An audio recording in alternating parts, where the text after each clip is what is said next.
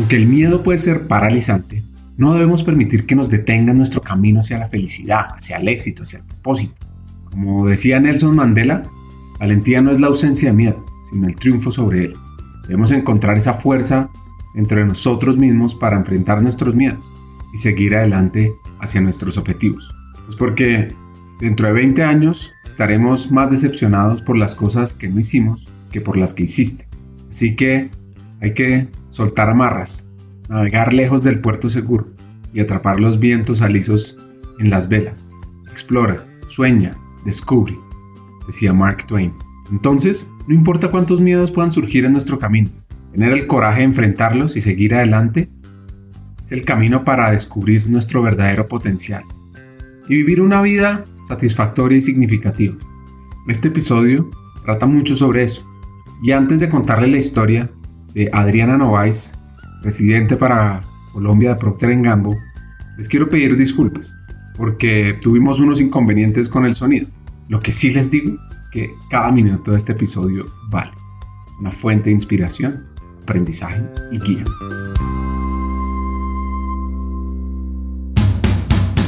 Bienvenidos a Hackers del Talento, el podcast que busca cambiar el juego por lo humano. Creemos en una América Latina más competitiva, inclusiva, equitativa y próspera, donde las personas sean el centro del mundo laboral. Nos motiva el talento como el motor de cambio y por eso estamos aquí, para ser la fuente de inspiración, unión, colaboración, aprendizaje, debate y acción para la comunidad de people, de talento, de HR a través de historias, reflexiones y conversaciones con CEOs, con líderes de talento humano, pensadores y actores de cambio, te ofreceremos hacks para evolucionar como líder, como persona, sobre todo para potenciar tu empresa.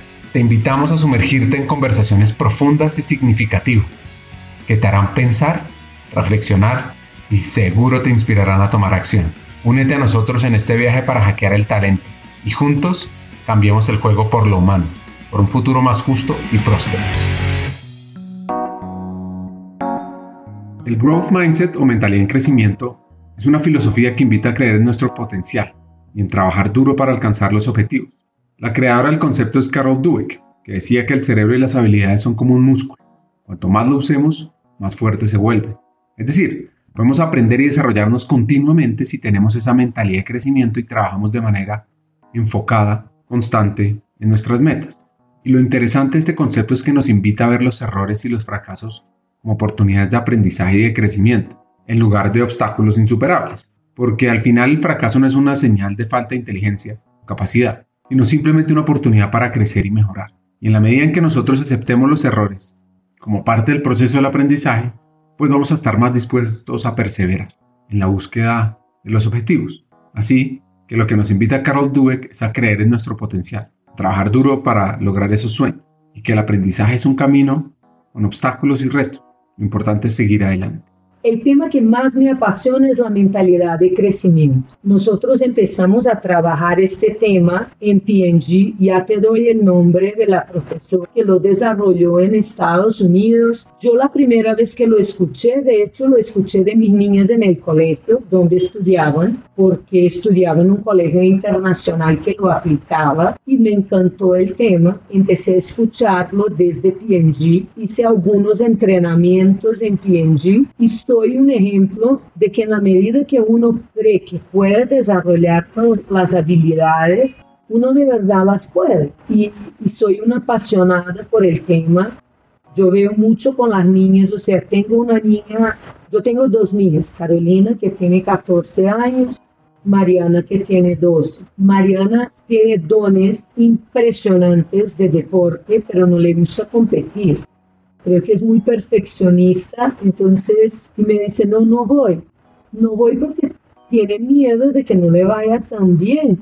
Y yo le digo, mira, pero acuérdate cuando empezaste a jugar básquetbol en Estados Unidos, nunca había tocado una pelota y al final terminaste siendo una de las mejores del equipo. Cuando llegaste a China, no hablaban nada de chino y saliste de ahí entendiendo y hablando. Entonces, ¿por qué no te va? Y al final yo las tengo que forzar un poquito, pero ellas mismas van entendiendo que sí pueden. Y yo veo esto en el trabajo, yo veo esto conmigo. No hubiera ido para China a comer el césped que me comía ahí, no hubiera sido capaz de entender el potencial que tengo y, la, y las habilidades que tengo. No hubiera venido para Colombia con todo el miedo que despertara no hubiera sido capaz de, ver que, que puedo ser gerente general.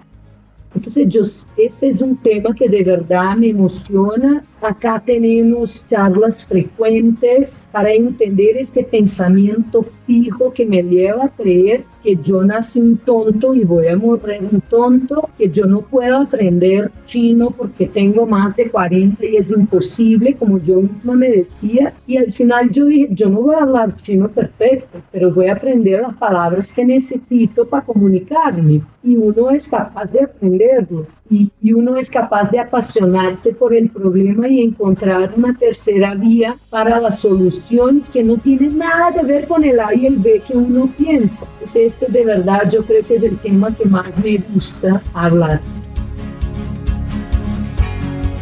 Antes de profundizar sobre mentalidad en crecimiento growth mindset, pues hay que entender a esta hacker brasileña, Adriana Novaes. Hay que conocer su familia. Y eso empieza por un ejercicio que los invito a hacer después de que oigan el episodio, o ahora mismo y es agradecer. Agradecerle a los padres.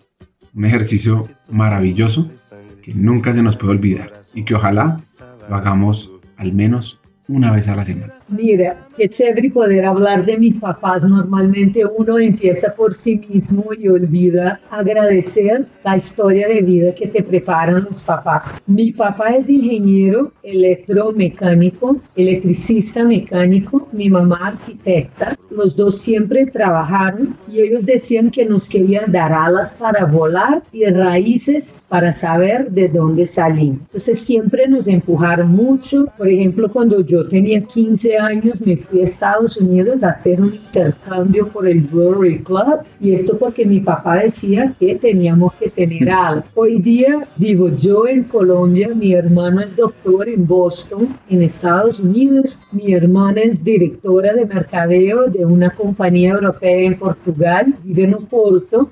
Entonces yo le digo que exageraron un poquito en las dosis de alas y nos dieron menos raíces porque mi papá y mi mamá siguen en Brasil. La infancia yo nací en una ciudad, un pueblo, se puede decir así, de 13 mil habitantes. Mi abuelo era el doctor, era el dueño de la hacienda de café, era el dueño de la granja de huevos. Entonces mi mamá decía que quería volver para que su papá le hiciera el parto y así fueron todos los nietos. Entonces yo nací ahí y yo crecí en Belo Horizonte, en Brasil, pero todas mis vacaciones eran ahí y eran como de hacienda, pies descalzos, de aprender a manejar antes del tiempo. Entonces un exceso de libertad que compensaba las montañas de Minas Gerais donde yo nací, porque yo digo que allá nosotros pensamos hasta la montaña y no nos gusta mucho como ir más allá.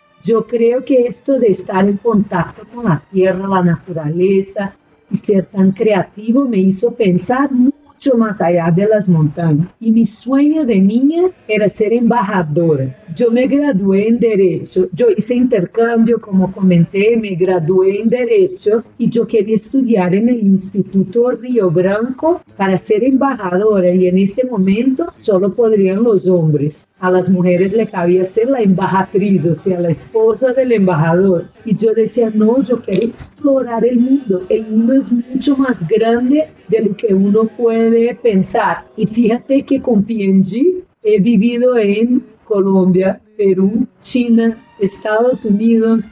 Entonces Dios trata de escucharte, pero te pone en sus propios caminos. Minas Gerais captó la atención de los colonos europeos en el siglo XVII. Imagínense que descubrieron una gran cantidad de oro en el área. Y, por supuesto, se construyeron pueblos, se excavaron minas y se enviaron esclavos a esa región, lo que lo convirtió en la era de la fiebre del oro de Brasil se convirtió el Estado en uno de los más ricos de ese país. Y fue durante esa época que se fundaron ciudades conocidas como Oro Prieto, Mariana, Tiradentes, que son conocidas hoy por sus adoquines, casas coloniales y arquitectura barroca. Pues su infancia fue así. Mira, te voy a, a, contar que mi infancia fue una infancia súper alegre, como la de varios. Lo que más me gustaba era ir a este pueblito que se llama Itañandú, a la familia de mi mamá, a jugar en la naturaleza. Entonces mi abuelo, como tenía plantación de café, cuando va secando el café y sacando la paja, quedaban unos montes enormes de paja y nosotros saltábamos y jugábamos y nos picábamos toda la noche. Pero esto de estar en contacto con la naturaleza es algo que yo, que me hace, me trae muy buenos recuerdos y mucha energía. Pero yo no fui una niña de que solo jugaba, porque a los cuatro años aprendí a leer sola con mi papá los periódicos y entonces me quisieron saltar de grado en el colegio.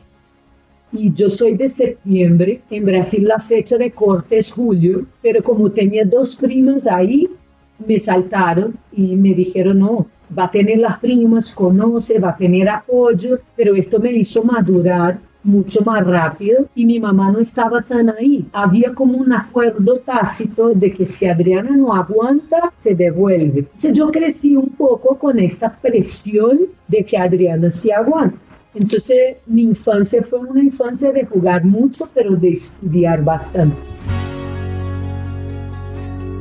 Admiro la capacidad de recordación porque sucedió a los dos años. ¿Qué se acuerdan ustedes de los dos años? Pues imagínense lo que le pasó a esta brasilera. Mira, a mí me pasó que yo era muy chiquita, tenía como unos dos años, y mi mamá me dejó con la nana ah, en el apartamento que teníamos. Se salió para dar una vuelta, ir al supermercado, algo así, y la nana me dejó afuera, como que en una terraza. Yo me paniqué y, empecé a llorar ahí y esto fue como, o sea, un cuento porque mi mamá llegó, tenía un montón de gente mirando hacia arriba, la niña llorando y era yo, pero esto me dio mucho miedo de estar sola. Y fíjate que, o sea, siempre he sido muy extrovertida, pero viajo con la compañía y no salgo sola. Me quedo en el hotel, tengo un poco del miedo de estar sola. Y hace poco empecé a trabajar un poco esto y hoy día disfruto un poco más la compañía de mi. Uno de los puntos clave que vivimos hoy en la sociedad, por culpa de las redes sociales, especialmente en las generaciones más jóvenes, es valorar el aspecto físico por encima de muchos otros valores que son aún más necesarios e importantes. Y eso afecta la autoestima de estas generaciones. Como decía Serena Williams, la tenista, como no me parezco a todas las demás chicas, me lleva un tiempo estar bien con eso. Ser diferente, pero lo diferente es bueno.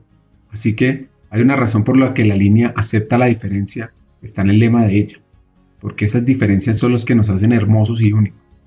Y nuestras diferencias merecen ser celebradas.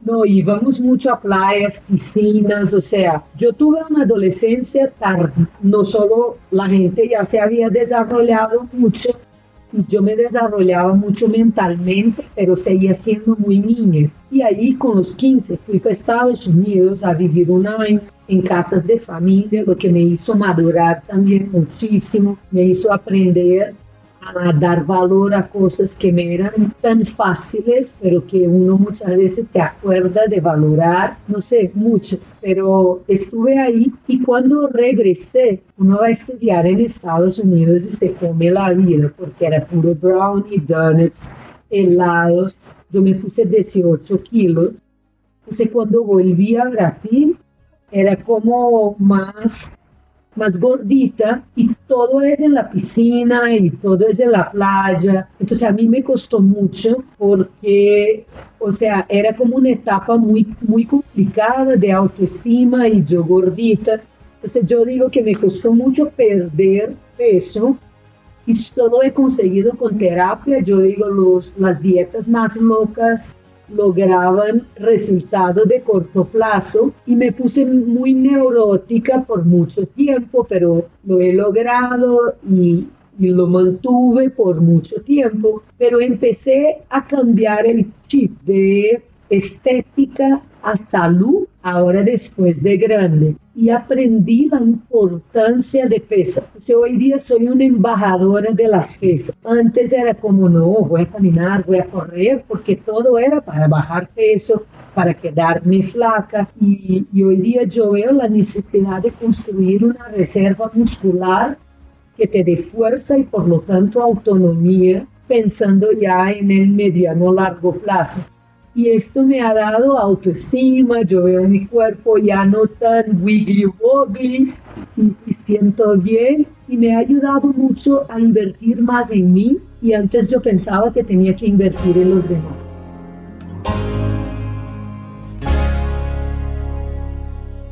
La influencia de su padre por el amor a ingeniería la llevó a estudiar esa carrera. En Brasil hay un famoso trabajo de Francisco de Paula Souza porque fue el que construyó el primer motor de combustión interna en 1872, lo que supuso un hito en la industria automotriz y en la historia de la tecnología. Volviendo a la historia, Adriana, ingeniería, pero, pero, pero... O sea, era muy buena con los números. De hecho, yo traté de estudiar ingeniería porque mi papá viene de una familia de siete ingenieros. Entonces, lo primero que empecé a estudiar fue ingeniería aprendí a tomar cerveza y de verdad que no me gustó tanto, pero llevo la cerveza porque todavía soy un amante, me gusta mucho y me aburrió un poco el, el curso, entonces con un año y medio lo dejé y fui a estudiar Derecho. Pero a pesar de que me iba muy bien en matemática, física, química, lo que más me gustaba era estudiar historia, porque las historias me encantaban y yo estudiaba no la guerra, y estudiaba las conquistas y los pueblos y las diferencias culturales. Y esto me parecía extremadamente rico. ¿Cómo puede tener gente que piensa y ve las cosas tan distintas en un sitio?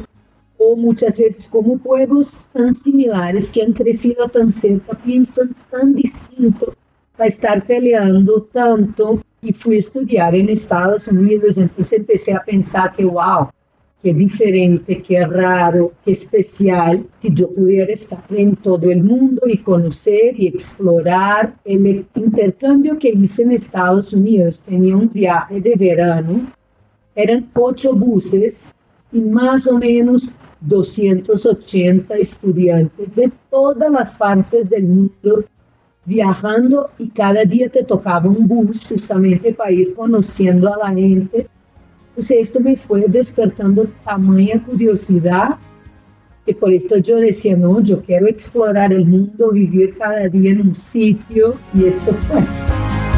Explorar el mundo fue uno de sus lemas.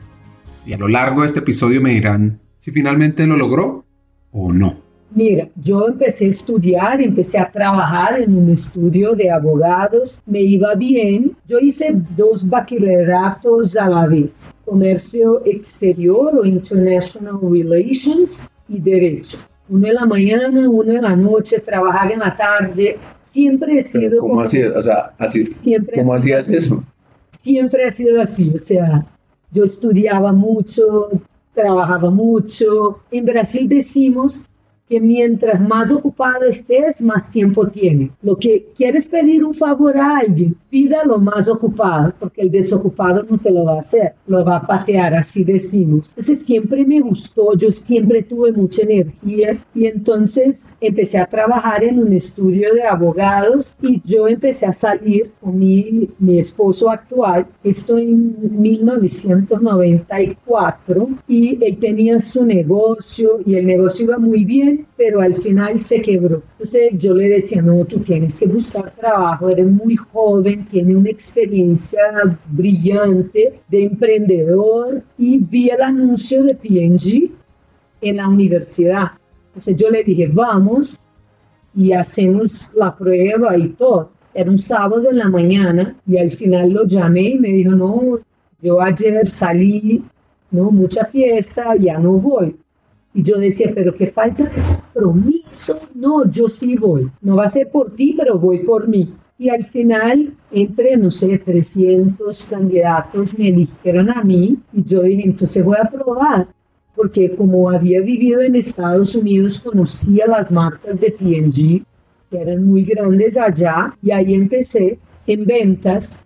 Mi papá decía, dejaste el derecho para vender pañales. Y yo decía, mira, por ahora me pagan más, así que vamos a ver. Y, esto fue como que por casi cuatro años, en, entre el 98 al final de 2001, me invitaron a Citibank.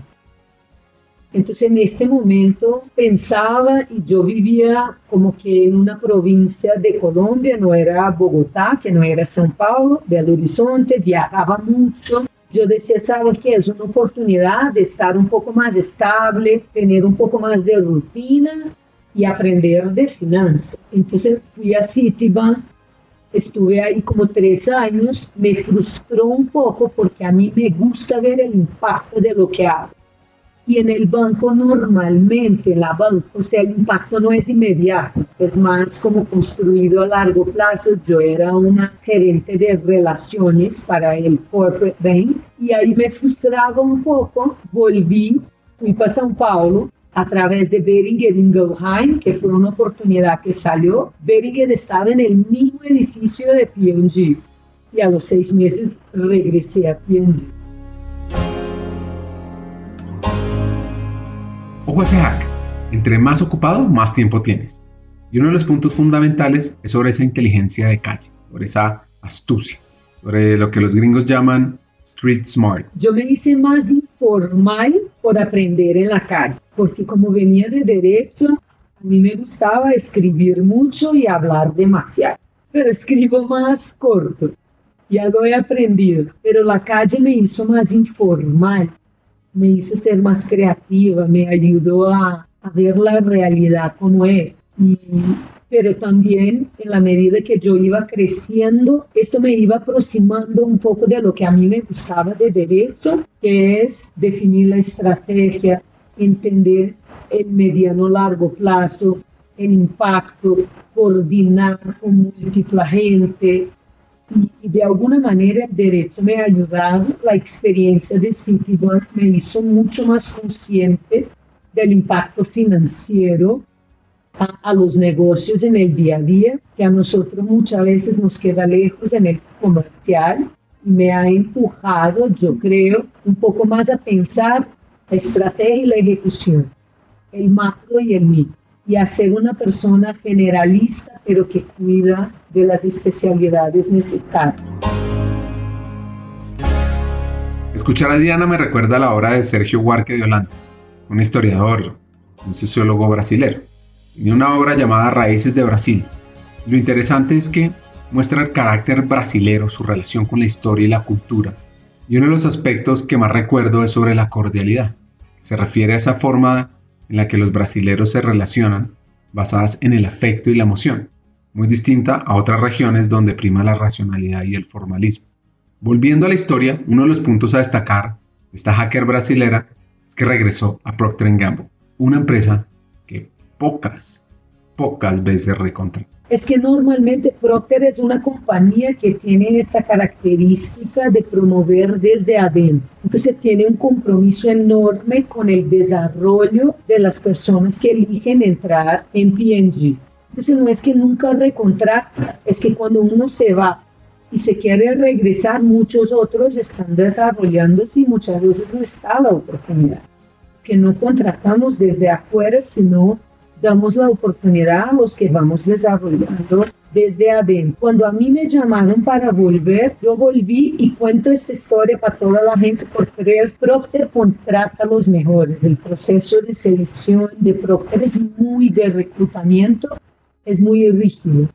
Entonces, como contrata gente tan buena, de estar prometida con el desarrollo y la capacitación de esta gente, uno aprende todos los días en todas las reuniones de P&G y a mí me encanta aprender, yo sigo aprendiendo. Ah, el otro que me encanta son los principios, valores y propósitos de la compañía. Es una compañía, o sea, estamos, existimos hace más de 180 años, 190 años y por esta razón, porque los principios y valores son tan sólidos que uno tiene que hacer las cosas bien. Y si no las haces bien, o sea, no hay espacio para ti Pues estar en un sitio donde los valores y propósitos de la compañía se alineen con el mío me hacía pensar que acá puedo crecer sin tener que preocuparme y me encantaba. Y el tercer es que uno de los principios de la compañía es que los intereses de la compañía y del individuo van de la mano y uno toma responsabilidad por su desarrollo. Yo te puedo decir que si habla con cinco personas de mi mismo nivel, presidentes de P&G en otros países, cada uno tuvo una historia y un una trayectoria distinta. Porque claro, la historia de uno es de uno. Uno me dice, mira, pero te fuiste a China, pero pudiera haber dicho que no. Y muchos dijeron que no antes de que me ofrecieran a mí. Entonces uno va tomando, va, eligiendo su propio camino en la medida que entrega resultados y genera impacto positivo, va creciendo, pero de diferentes modos.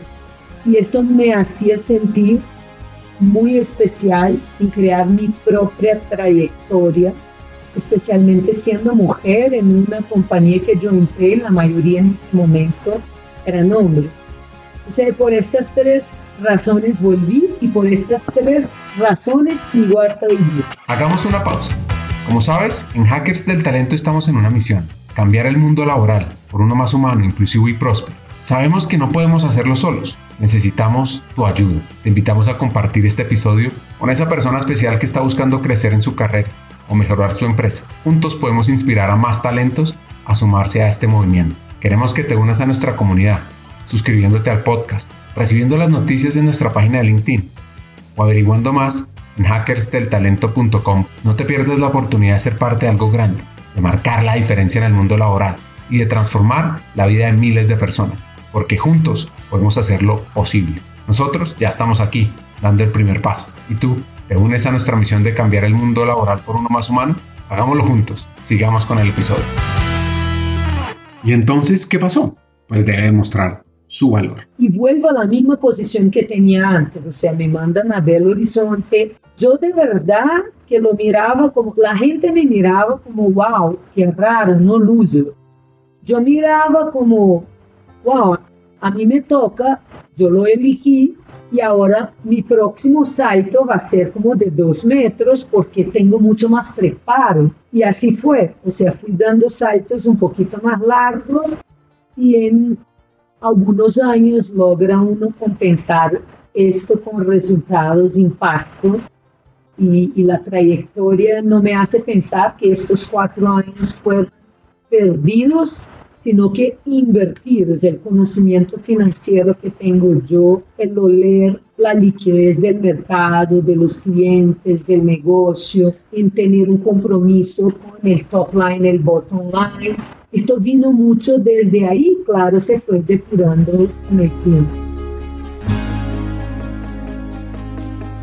Anoten ese hack.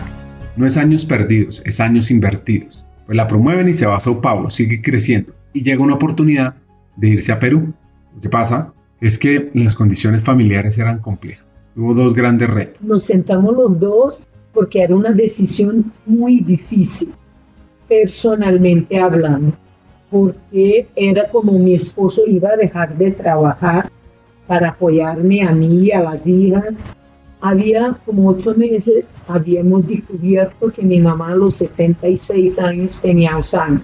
Entonces era para mí una decisión súper difícil salir de Brasil pensando que era el momento que mi mamá más me iba a necesitar. Entonces yo tuve dos conversaciones bastante complejas, una con mi mamá, que sabía que tenía un problema de memoria, que no lo nombrábamos, y mi mamá me dijo claramente que yo tenía que dejar de ser un brazo del árbol para ser el tronco de mi propio árbol. Porque decía, todo lo que hice yo lo hice por usted que tiene tus hijos. Entonces no piensa en mí porque yo estoy, pero tus hijas están dependiendo de ti. Yo estoy por ti. Entonces esta fue una súper dura.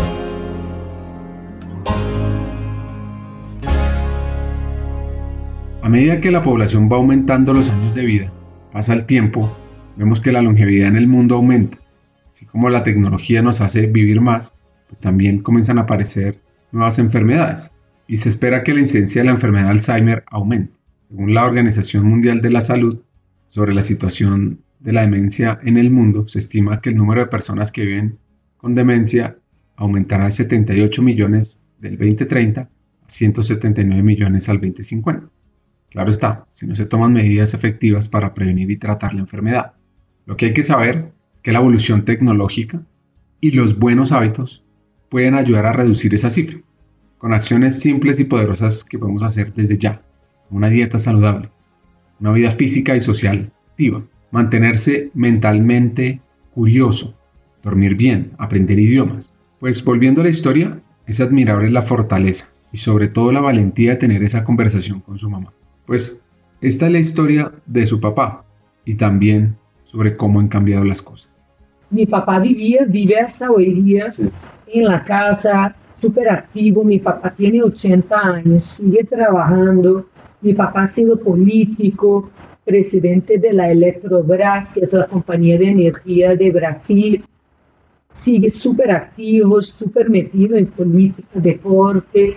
O sea, es un, es un, un ejemplo súper especial para nosotros.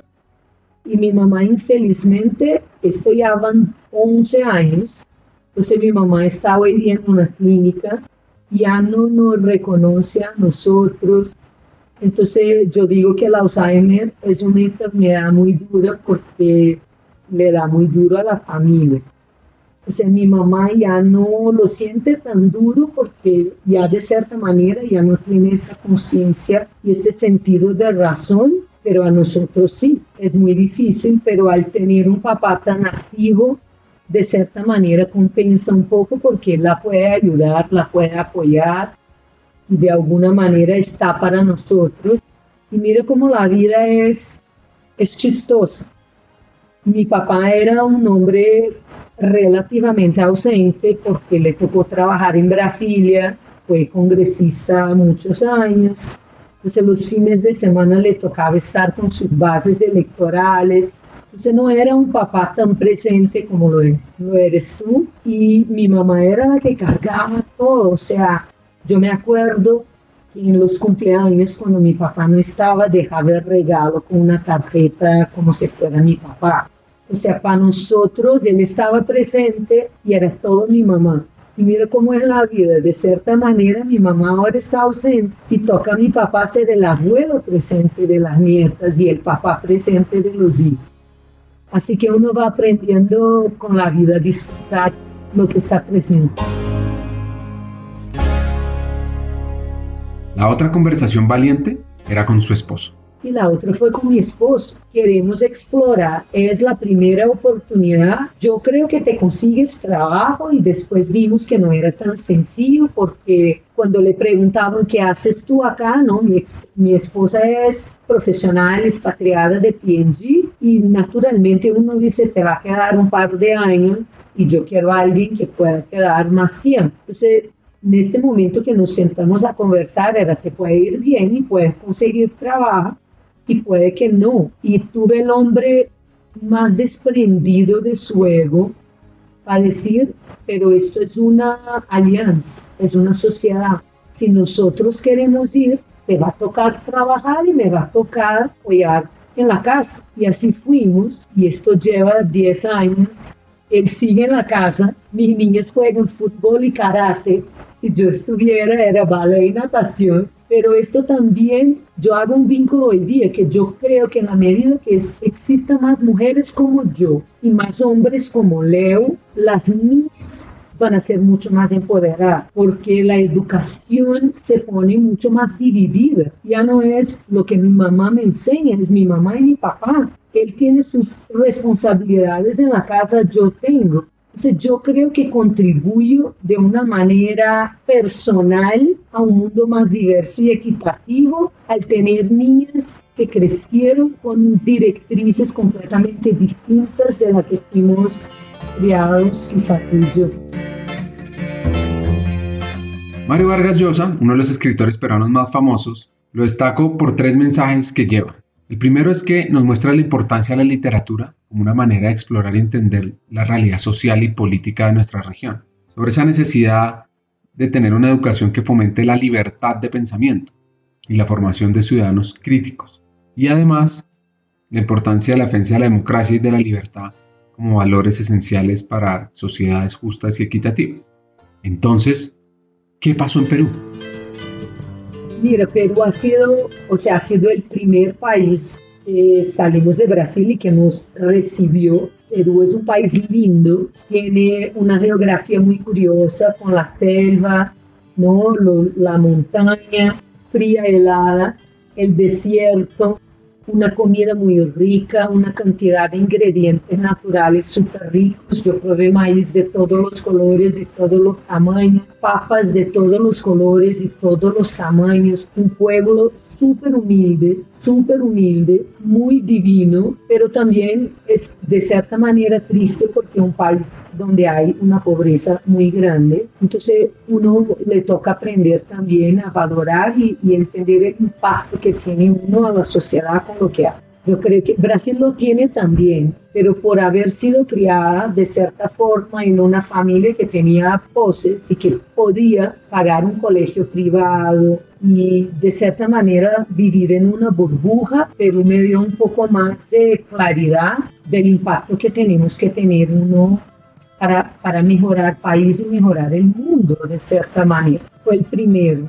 Gente espectacular y yo amé vivir en Perú. Pero en Perú mis mejores amigos eran brasileños, también expatriados. La, la cultura de Perú es un poco más cerrada. Yo de Perú me llevé dos cosas. En el, en el laboral, la calidad de ejecución. Porque son súper enfocados en ejecución. Y en lo personal, la importancia de poner las cosas bonitas, de hacer bonito lo que uno tiene. Entonces uno sale en un restaurante en Perú y la presentación de los platos es impresionante. Uno va a una casa en el medio del desierto, es como lo que yo tengo lo aprecio y lo hago bonito. Se me llevé de Perú nos fuimos a China. Este es el primer rol que me tocó ser gerente general y yo te cuento un poco de China y ahí te cuento la decisión de venir a Colombia que tiene mucho que ver con este cambio. Cuando nos salió China, y otra vez el mérito es de mi esposo, pero cuando salió China, yo decía, no, ya es mucho.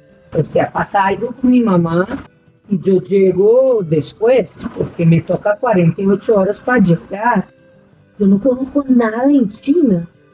Entonces yo llamé a mi esposo y le dije, mira, tenemos que hablar porque a mí me están proponiendo una vaina que yo digo, mira. Y me dijo, pero ¿por qué no? En el teléfono. Y yo, ¿por qué? No, salimos y ya hablamos, pero yo creo que sí. Llegué y él me decía, mira, tú ya conoces Perú, ya trabajas en Perú. Si te vas a China y te va bien, nos va a ir espectacular. Y si te va a China y te va mal, nos va a ir espectacular. Entonces sí, y yo acepté el reto y nos fuimos para China. Se va a China y aprende una gran lección, un hack para todos nosotros fuimos para China y fue divino, divino. La cultura, el desarrollo tecnológico, el aprender de la velocidad de China. Yo la gente me decía, pero ¿por qué hablan tanto de la velocidad de China? Y yo decía, mira, mientras nosotros tenemos tren, ellos tienen tren bajo. Esto ilustra el desarrollo técnico de innovación. Te voy a decir una cosa, yo creo que, o sea, hay varias críticas al modelo chino, pero una cosa que me encanta es cómo invirtieron en infraestructura como un viabilizador de la economía. Y nuestros países piensan que mientras la economía no está, la infraestructura tampoco. Yo iba a ciudades que uno dice es fantasma, porque tiene carreteras, rodoviarias, aeropuertos y la gente todavía no se había mudado. Mientras que acá, o sea, la gente se estaba montada una sobre el otro y todavía no hay carreteras, no hay aeropuertos. En fin, es una de las cosas diferentes que yo vi en China, pero me apasioné por la oportunidad. Y China me enseñó a mirar lo bueno o sea, hay mucha gente que dice, no, pero la comida huele, no es tan chévere, la gente tiene como hábitos que no son tan chéveres. Yo decía, mira, pero es muy cerca Tailandia, yo voy a Phuket todos los meses. Mira, pero la gente tiene una cultura divina. El año nuevo chino, yo viví cuatro años, lo disfruté, aprendí un montón y no sé mitad de las cosas que hacen el año nuevo chino. Ah, el desarrollo tecnológico, yo veo un desarrollo de Rappi que es una de las empresas que admiro mucho de Colombia, que salieron hacia afuera. Y yo digo, wow, Mate One, cuando yo estaba ahí, 2015 empezaba. Mire que estamos hablando de casi 10 años de, de un leapfrog de China. Entonces trata de mirar lo bueno. China me enseñó mucho esto.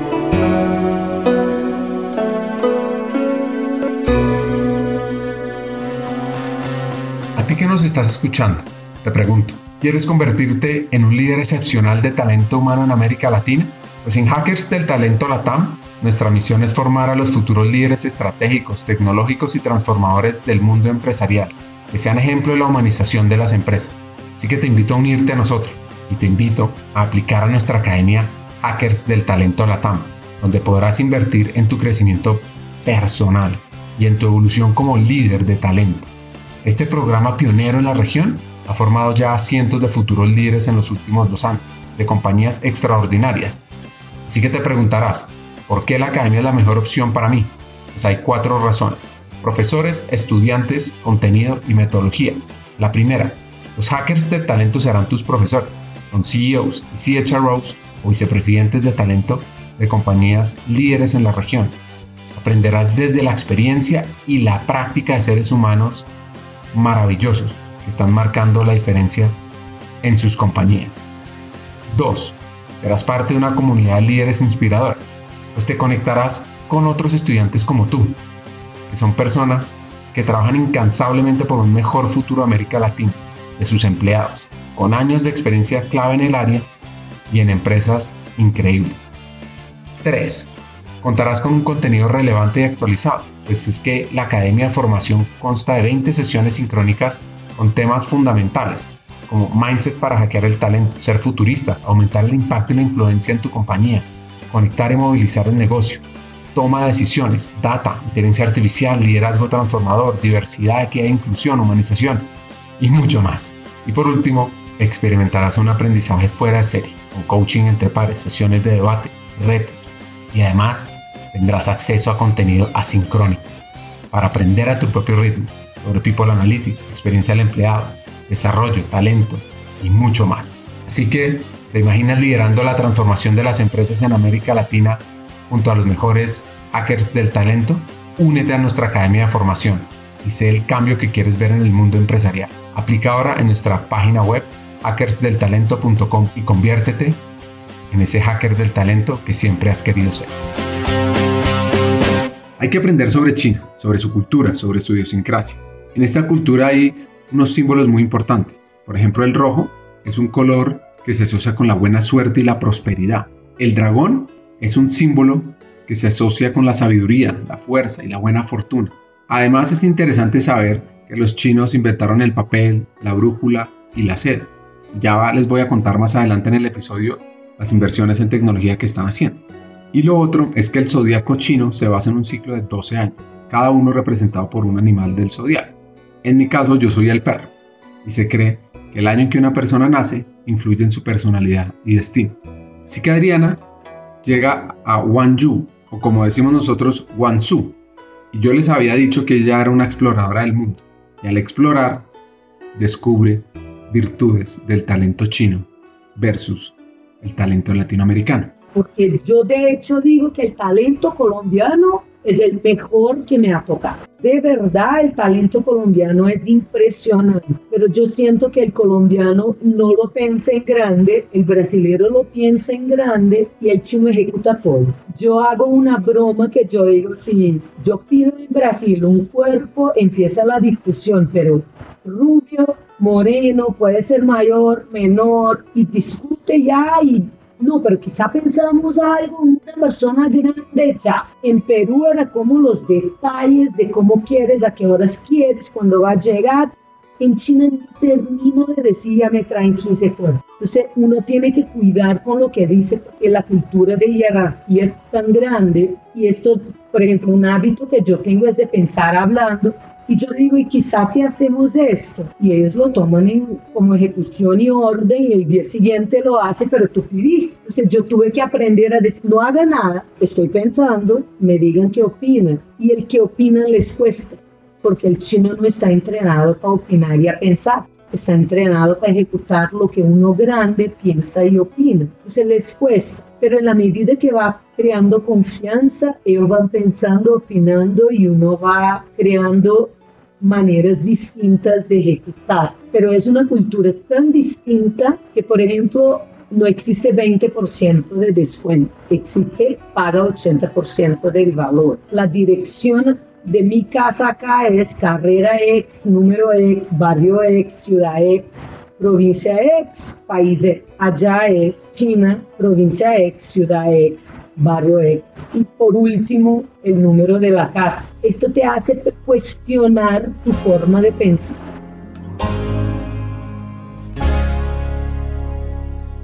¿Qué significó China para ella? Antes de escucharla entendamos la acelerada evolución tecnológica de este país. En vehículos autónomos, la compañía china BIT ha desarrollado ya una flota de taxis que han estado operando en la ciudad de Shenzhen desde el 2018 y Baidu ha estado realizando pruebas de vehículos autónomos en varias ciudades de China. Además, este país trabaja constantemente con la tecnología de reconocimiento facial en diferentes áreas, en temas de seguridad pública, detección de fraudes, autenticación en línea. Incluso Hace unos años, en el 2020, comenzó a implementar una ley que exige que cada vez que uno compre un celular se debe registrar usando reconocimiento facial. Pues este país de 1.4 mil millones de habitantes ha estado trabajando en su red 5G y eso le va a permitir acelerar su evolución en juegos móviles y en el Internet de las Cosas. Ustedes saben quién es el fabricante de drones del mundo más grande para usos como la agricultura, la entrega de paquetes y la seguridad pública? China. Y así como Amazon muestra los videos entregando paquetes, pues Alibaba ya lo lleva haciendo desde el 2019. Por último, en el 2020, la Academia China de Ciencias anunció que había desarrollado una impresora 3D de alta precisión, capaz de producir estructuras en miniatura de solo unos pocos micrones de tamaño. Sí, que viendo esto, ¿qué significó para nuestra invitada este país. China para mí fue muy empoderador porque yo crecí en PNG con su modelo de liderazgo y de ejemplos, una cultura que tenía muchos hombres en este momento en Latinoamérica, un poco más machista, y tenía mi forma de ser, pero como una de las pocas mujeres, trataba de ser lo más igual posible a los ejemplos que yo veía acá. Cuando yo fui para China, o sea, no hay ejemplo. O sea, voy a hacer cómo. Yo no conozco a nadie, yo no sé cómo operan, todo es muy distinto. Entonces yo tuve que ser muy auténtico, porque mi ejemplo tenía que ser yo mismo. Y esto es extremadamente empoderador. Yo digo que me sentía un pájaro con alas abiertas y esto me dio me dio el chance de crecer y conocerme para ser mucho mejor la otra es que China tenía un equipo de liderazgo de mujeres extremadamente berracas, muy tesas, y cuando uno mira para arriba y ve tantos ejemplos que tú de verdad crees que puede ser igual, esto también es muy empoderador. Tanto que yo digo que a mí siempre no me gustaba el tema de las cuotas. Y yo hoy día creo que cuando hay una minoría subrepresentada, las cuotas sí ejercen un papel demasiado importante. Hablando sobre machismo en China, o sea, la cultura china todavía tiene un qué de machismo de su época más antigua, de que querían crear los niños, porque los niños es que cargan la familia, las mujeres no. Lo que pasó en China es que en el momento que China empieza a abrirse y a generar trabajo y a crecer, la fuerza laboral no era suficiente con los hombres. Entonces las mujeres chinas empezaron a ser parte de esta fuerza laboral y por haber tenido este machismo en el pasado empiezan a estudiar mucho más, capacitarse mucho más. Entonces en algunas empresas donde el nivel profesional es alto, hay más mujeres que hombres y mujeres más capaces muchas veces que los hombres que están ahí. Más berracas, más echadas para adelante. Y esto pasó en PNG y a mí me hizo cambiar mi manera de pensar, mi manera de ser y a, a respetar y amar mi autenticidad que cuando me llamaron de regreso a Latinoamérica, yo decía, pero ellos no saben la Adriana que está volviendo, porque no es la misma, o sea, yo, yo siento que tengo más alas, tengo más voz, uh, me, hago, me hago ser más respetada, o sea, no acepto cosas que he aceptado en el pasado, pienso distinto, soy mucho más inclusiva de lo que era antes por haber visto que sí se puede hacer diferente. Por supuesto que no fue fácil, en unos momentos por la distancia y en otros por el cambiante mercado competitivo. O sea, a mí me promovieron en China y la mayoría del negocio que yo iba a manejar, que era el canal moderno y el e-commerce de estos clientes, estaba en Shanghai pero mi familia vio un año y piquito de haber llegado a Guangzhou, se estaban adaptando todavía y yo decía, no los voy a cambiar otra vez. Entonces me tocaba viajar lunes, volver a los miércoles, jueves, y esto casi dos años, y, y yo lloraba todos los lunes, todos los lunes. O sea, no es posible que esto esté pasando, yo dejo a mi familia, pero el trabajo era tan increíble que uno se mete en el trabajo, se olvida los fines de semana. Yo traté de organizar una rutina para que todos los viernes trabajaba desde Guangzhou, muchas veces desde la casa. Entonces podía tener un fin de semana más largo y esto era muy chévere. Yo iba al colegio, leía historias en las clases de las niñas. Me hizo más presente que cuando estaba allá y al final fue súper bueno, pero este personalmente fue difícil. El otro que me fue muy difícil como un reto de negocio, el canal moderno perdía mucha penetración porque crecían los Alibabas, DJ, JDs y los Mate Ones de la vida, o sea, el negocio digital y Last Mile, y a mí me dieron justamente el canal moderno. Entonces uno dice, pucha, ¿cómo hago yo para hacer crecer un negocio que está cayendo recién promovida en China y y al final en este momento ya la gente me conocía mucho y yo traté de compartir el reto, el miedo y el coraje que yo, yo creo que un día voy a hacer un tatuaje que son miedos tontos y un coraje brutal, que yo tengo miedo de todo, pero hago todo con miedo, porque el coraje yo creo que es más grande. Y yo al repartir esto con el equipo y a poner el reto de que mira, no vamos a crecer versus el año anterior, pero vamos a ganar share. Donde estamos vamos a ser mejor. Y de a poco fuimos trabajando, empezamos a ganar share y de a poco empezamos a mostrar que sí era posible darle la vuelta y enchufamos un poco el negocio digital de estos clientes muy de la mano con lo que hoy día se conoce como O2O, online to offline. Pudimos probar tantas cosas, live stream con los clientes, alianzas, aprovechando las alianzas de Walmart con JD, la alianza de Artimart, que era como un otro supermercado súper grande con Ali, Entonces fue tan chévere, me enseñó tanto, la gente aprendía tanto que al final la gente se quería venir a este canal. Y, pero al principio muy difícil, yo decía que era un rol kamikaze. Y taratatán, tatán por buenos resultados me invitan a una posición en Estados Unidos, a manejar ventas, aún ventas, para la categoría de detergentes, que es la combinación categoría país más grande que tenemos en el mundo. O sea, un honor a un reto súper grande, otra cultura, el headquarter, reportando para gente muy senior, que igual te enseña muchísimo. La gente que trabaja en fábrica en Estados Unidos es la gente más tesa que tenemos, o sea, un equipo con, yo no sé cómo decir en español, un tenure, una antigüedad, un conocimiento, una experiencia. Y yo viniendo de Latinoamérica, China, sin conocer el mercado, y ahí aprendí que uno, o sea, al no tener opiniones y hacer preguntas importantes detrás, de mucha curiosidad por aprender, logra ganar la confianza y aprender del negocio. y, y, a través de muchas preguntas y una relación transparente, o sea, al final me hice parte de este equipo y tenía en mi cabeza que en Estados Unidos me quedaba, o sea, me costó tanto llegar al headquarter que acá nos queremos quedar. Mi hermano vive en Boston, como te comenté, es doctor allá. Entonces, este era el plan familiar hasta que me llaman dos años después a venirme a Colombia.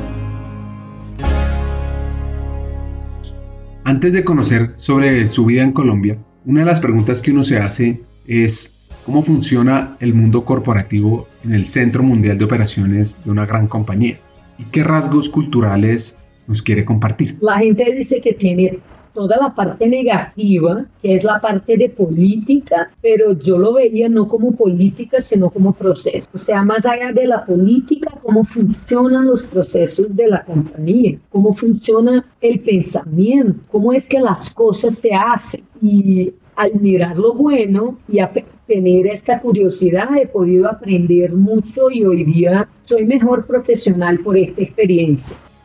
A la vez, yo estaba en el negocio de Norteamérica, de Estados Unidos. Entonces es un negocio muy grande. Uh, hay muchos, o sea, there's too much on the state. Tampoco, no sé cómo traducirlo, sí, sí, pero hay mucho, mucho juego. en juego y uno aprende cómo a manejar estos riesgos tan grandes, a, a, a, a procesarlos, a hablarlos, un poco más de lejos, no tan metido, a dar la, la visión. Y una cosa que a mí me encanta mucho de los americanos, ellos hablan muy enfocado en resultado e impacto. Y a nosotros nos encanta el background y el contexto. Entonces, me acuerdo porque mi jefe decía, vas a llegar al número. Y yo decía, mira, es que este mes está difícil por esto. Y él me decía, es una pregunta de sí o no. Y yo decía, no. Y él me decía, ¿por qué no? Ahora sí me puede dar el contexto. Entonces uno va aprendiendo de verdad que cuando va aprendiendo lo mejor de los mundos, hoy día yo trato de mirar el contexto, pero la gente me viene a presentar y yo, pero ¿qué punto quieres llegar? ¿Cuál es el problema real que está tratando de arreglar? Porque nos enredamos muchas veces en el contexto y no llegamos a hacer las cosas y pasarlas como tienen que pasar, porque nos enredamos ahí. Nos apasionamos por la solución y no por el problema. Y yo creo que, que la experiencia del headquarter me ayudó mucho ahí. Y también te ayuda mucho a crear relaciones el networking, el famoso networking que yo creo que es muy importante, no en las compañías, sino en la vida. Uno no vive solo. Tener el pensamiento global, generar relaciones clave, estar donde se toman las decisiones, te permite evolucionar en tu carrera. Cuando yo la estaba oyendo, la primera pregunta que me surgió es, ¿por qué alguien que está en los headquarters se va a Colombia?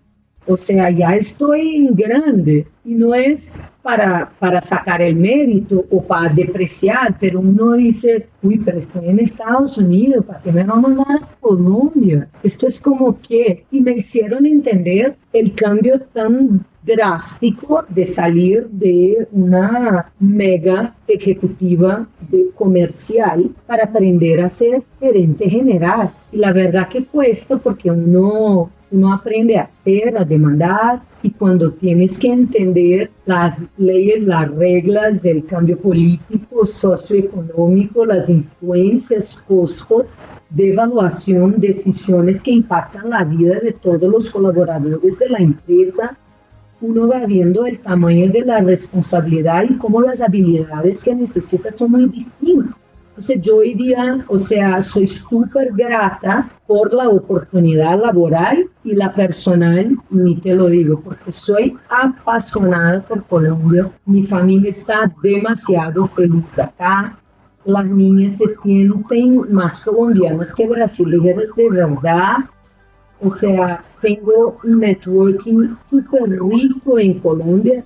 Las personas son extremadamente amables y, Colombia apasiona por lo complejo. Impresionante lo complejo y es apasionante la complejidad de Colombia. Como empezamos el episodio, es importante recordar que los miedos no definen quiénes somos. Como dice un escritor, Pablo Coelho, el miedo es natural, el miedo nos ayuda a sobrevivir y el buen amor, el amor que nos salva la vida, nos exige tener valentía y ser generosos. Es que debemos encontrar el amor y la generosidad entre nosotros mismos para superar nuestros miedos, tener una vida satisfactoria.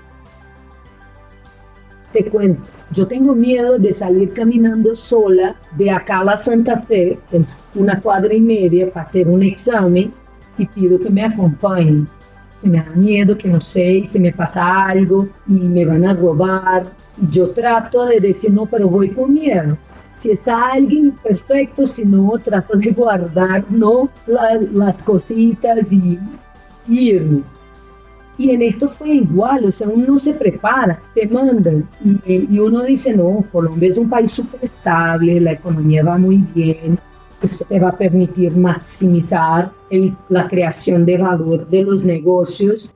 Y esto era en marzo 2021 y en abril me sale el paro nacional. Y uno miraba en New York Times y, y Financial Times y todo lo que salía de Colombia era una guerra y uno decía, uy, súper estable, ahí me voy. Y te tiran a la piscina con todo el soporte del mundo, pero te tiran a la piscina y tienes que aprender a nadar. Pero tú no sabes las habilidades y la fortaleza que tiene hasta que las tenga que probar. Entonces, yo lo que creo es que la compañía veía en mí las habilidades y fortalezas que yo misma no era capaz de ver. Entonces me ha ido bien, retos importantes. Yo creo que Colombia vive una situación sociopolítica, económica de mucha incertidumbre, pero yo sigo siendo muy optimista, que yo creo que no hay, no hay talento mejor que el talento colombiano. El compromiso de la gente colombiana con su país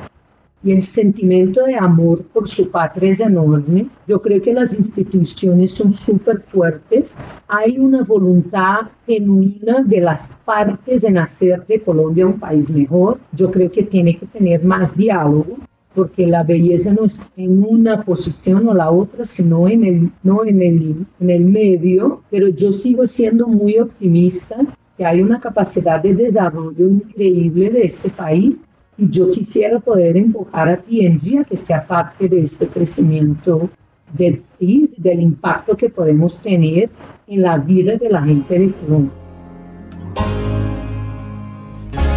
A destacar sobre Adriana es su apertura a conocer, conectar con cualquier lugar, porque es que está en nosotros armar nuestro ecosistema de relaciones humanas, donde sea que estemos, armar nuestro ecosistema de conexión, de felicidad. Mira, PNG, en PNG yo tengo mis mentores que han sido personas fundamentales en las tomas de decisiones que uno tiene. Yo tengo ex PNGers con quien he trabajado, pero vuelve y juega el tema del networking yo donde voy trato de estar con gente que yo admiro y que yo veo que puede crecer. La gente dice que tú eres fruto de la gente que convives y yo soy una creyente en él. Entonces, por ejemplo, a mí me molesta cuando estoy en grupos de brasileros hablando de las cosas que no están tan chévere en Colombia. Yo, yo digo, mira, si tú miras lo que no está tan chévere y está enfocándote en lo que no es tan chévere, olvídate de esto. Si esto no hay, hay esto. Pensemos y miremos en lo bueno. Entonces estoy muy enfocada en el networking, que a mí me sale muy natural. Yo llegué a Colombia y yo digo que a lo que no me invitan, yo me invito a mí mismo. Estoy muy metida con el colegio de las niñas,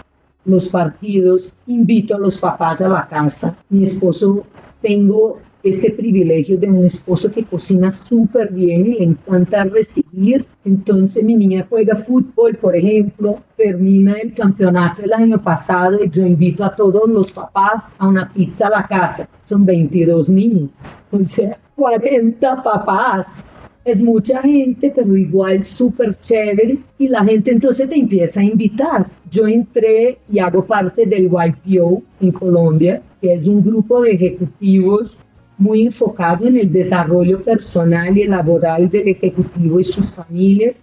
Y el YPO me ha sido una, un sello de pertenencia al país y un sistema de apoyo y soporte desproporcionado porque yo puedo llamar a cualquiera, pedir ayuda y soporte y yo sé que van a estar por mí. Entonces uno no se siente solo. Yo por estar en una compañía de importe de P&G con, con el apoyo que genera P&G en la red uh, de industria, yo estoy en la ANDI, en la seccional Bogotá, Cundinamarca, Boyacá. La seccional me eligió para ser la representante en la Junta Nacional Directiva de la ANDI.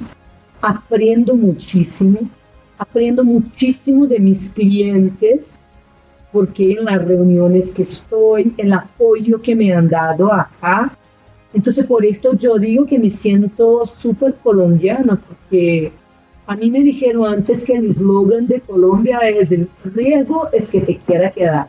Ya veo que esto es un eslogan muy apropiado, pero es que la gente de Colombia es muy abierta al extranjero y muy dispuesta a apoyar por esta mentalidad de que si te va bien, me va a ir bien también y juntos podemos hacer mejor por este país.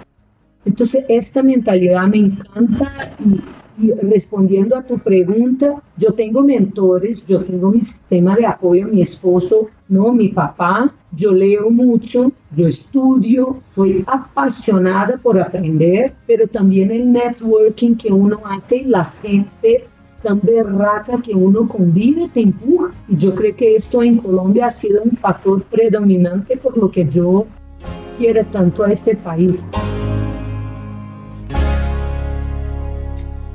¿Se acuerdan que al comienzo del episodio hablamos de mentalidad en crecimiento como esa herramienta poderosa para superar los límites?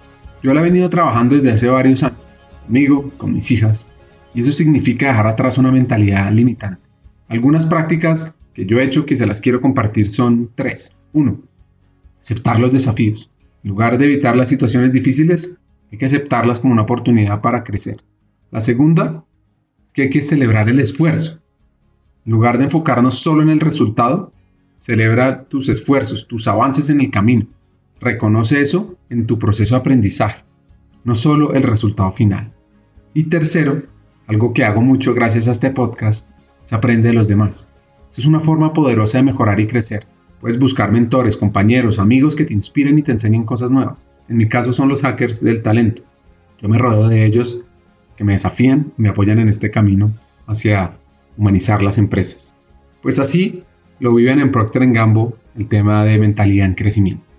Que entrenamos a toda la gente globalmente y, y acá también tenemos varios entrenamientos. Hay un equipo dedicado a promover, hacer como seminarios, conversaciones, a compartir casos de éxito y de fracaso, por así decir, de no lograr. Pero yo creo que hay una frase que, que ilustra mucho lo que decimos acá y que es, o uno logra éxito o resultados o aprende. Entonces no hay que penalizar a lo que intenta y lo hace mal. Ahora, como es una compañía hay mucho en juego, hay que tratar de comunicarlo bien y tener como los escenarios plannings, pero uno sí puede tomar riesgos en cualquier posición que tenga y si no le va bien con transparencia, porque si hay que hacer las cosas correctas con transparencia, comparte el resultado de lo que te funcionó y lo que no y aprendamos de ahí. Nosotros tenemos un equipo de innovación que está alejado del negocio, tratando de entender los desarrollos de startups que eventualmente podamos ser aliados, negocios que no estamos metidos y debemos meternos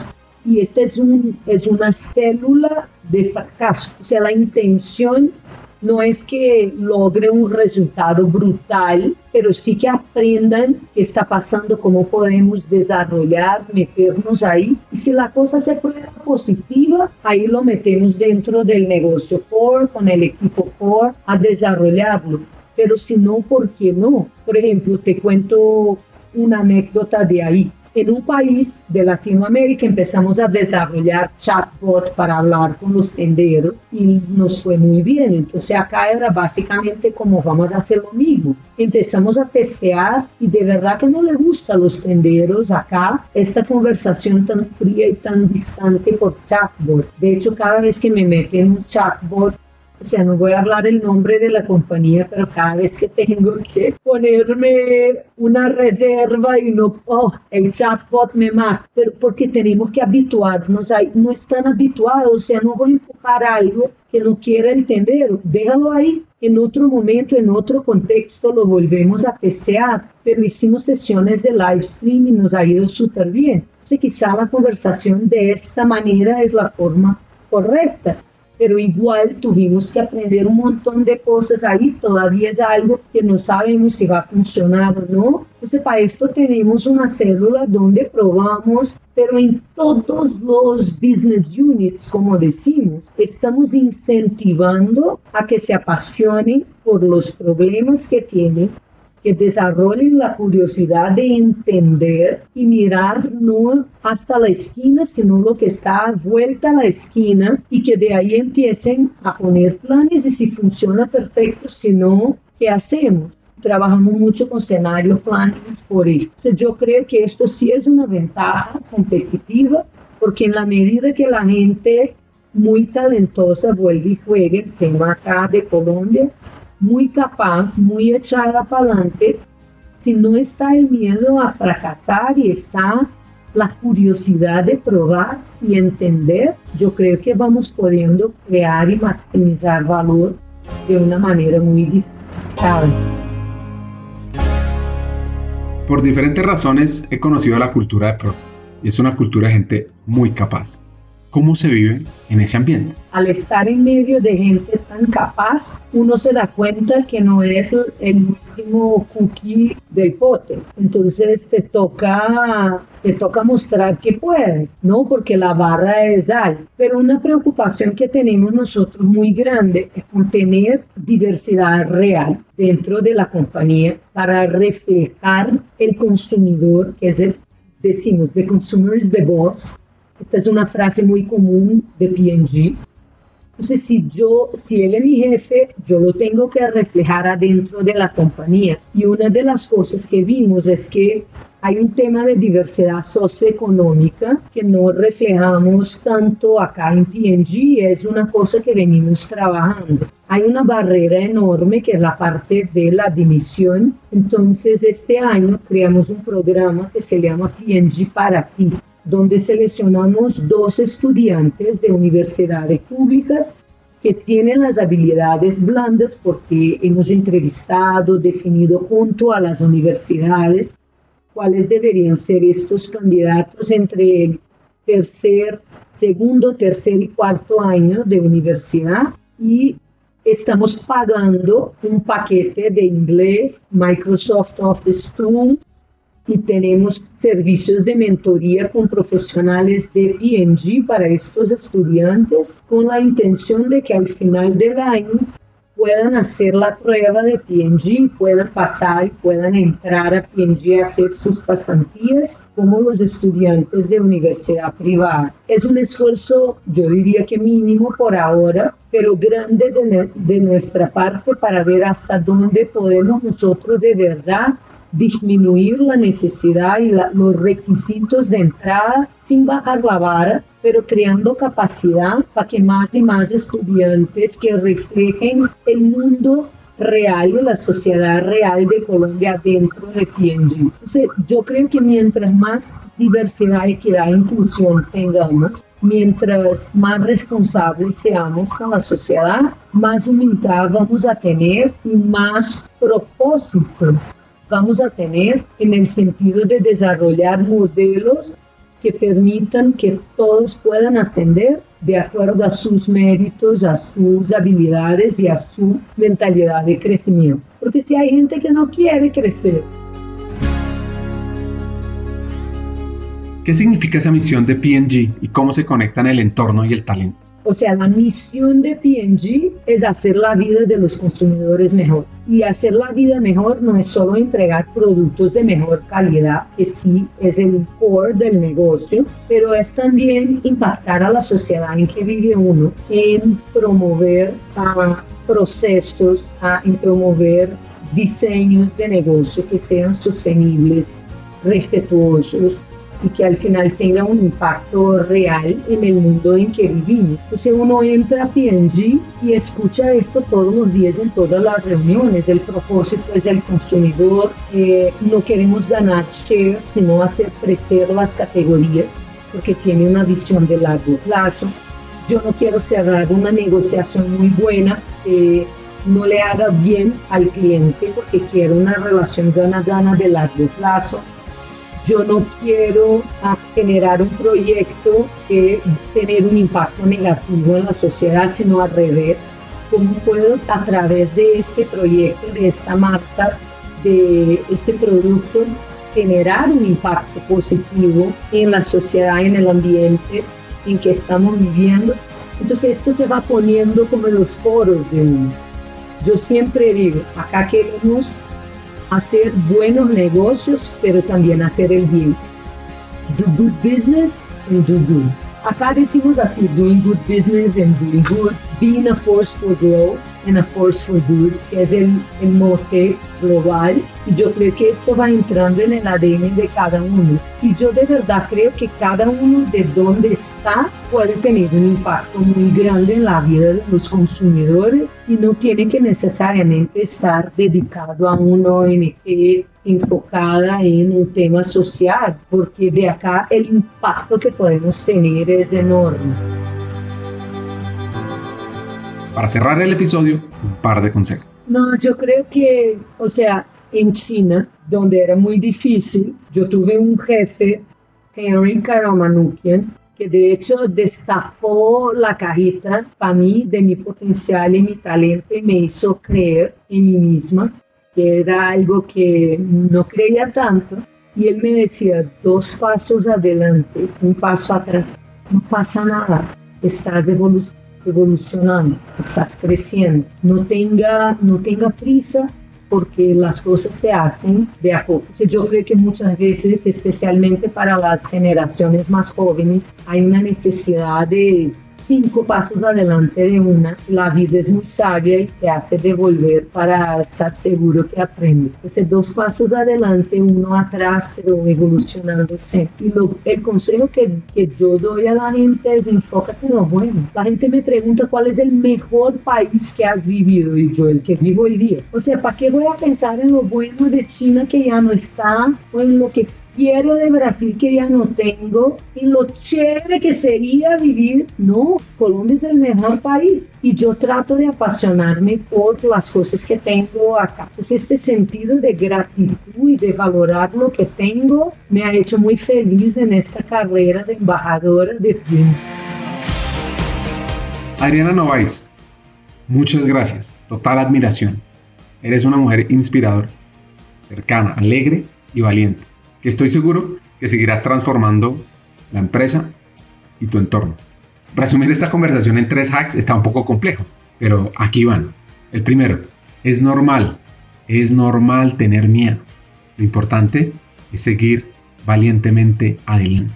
Dos, esta conversación me recordó una frase que me decían mis padres, el hogar no es un lugar, es un sentimiento. Y esa gran invitación es para ustedes a sentirnos en casa donde quiera que estemos y apreciar la belleza de cada lugar, de sus habitantes, de esas personas que visitamos. Y tercero, aprendamos de China, de lo que está pasando, de cómo están pensando, porque están transformando el mundo, nuestro futuro y nos va a impactar. Hasta un siguiente episodio y sigamos hackeando el talento.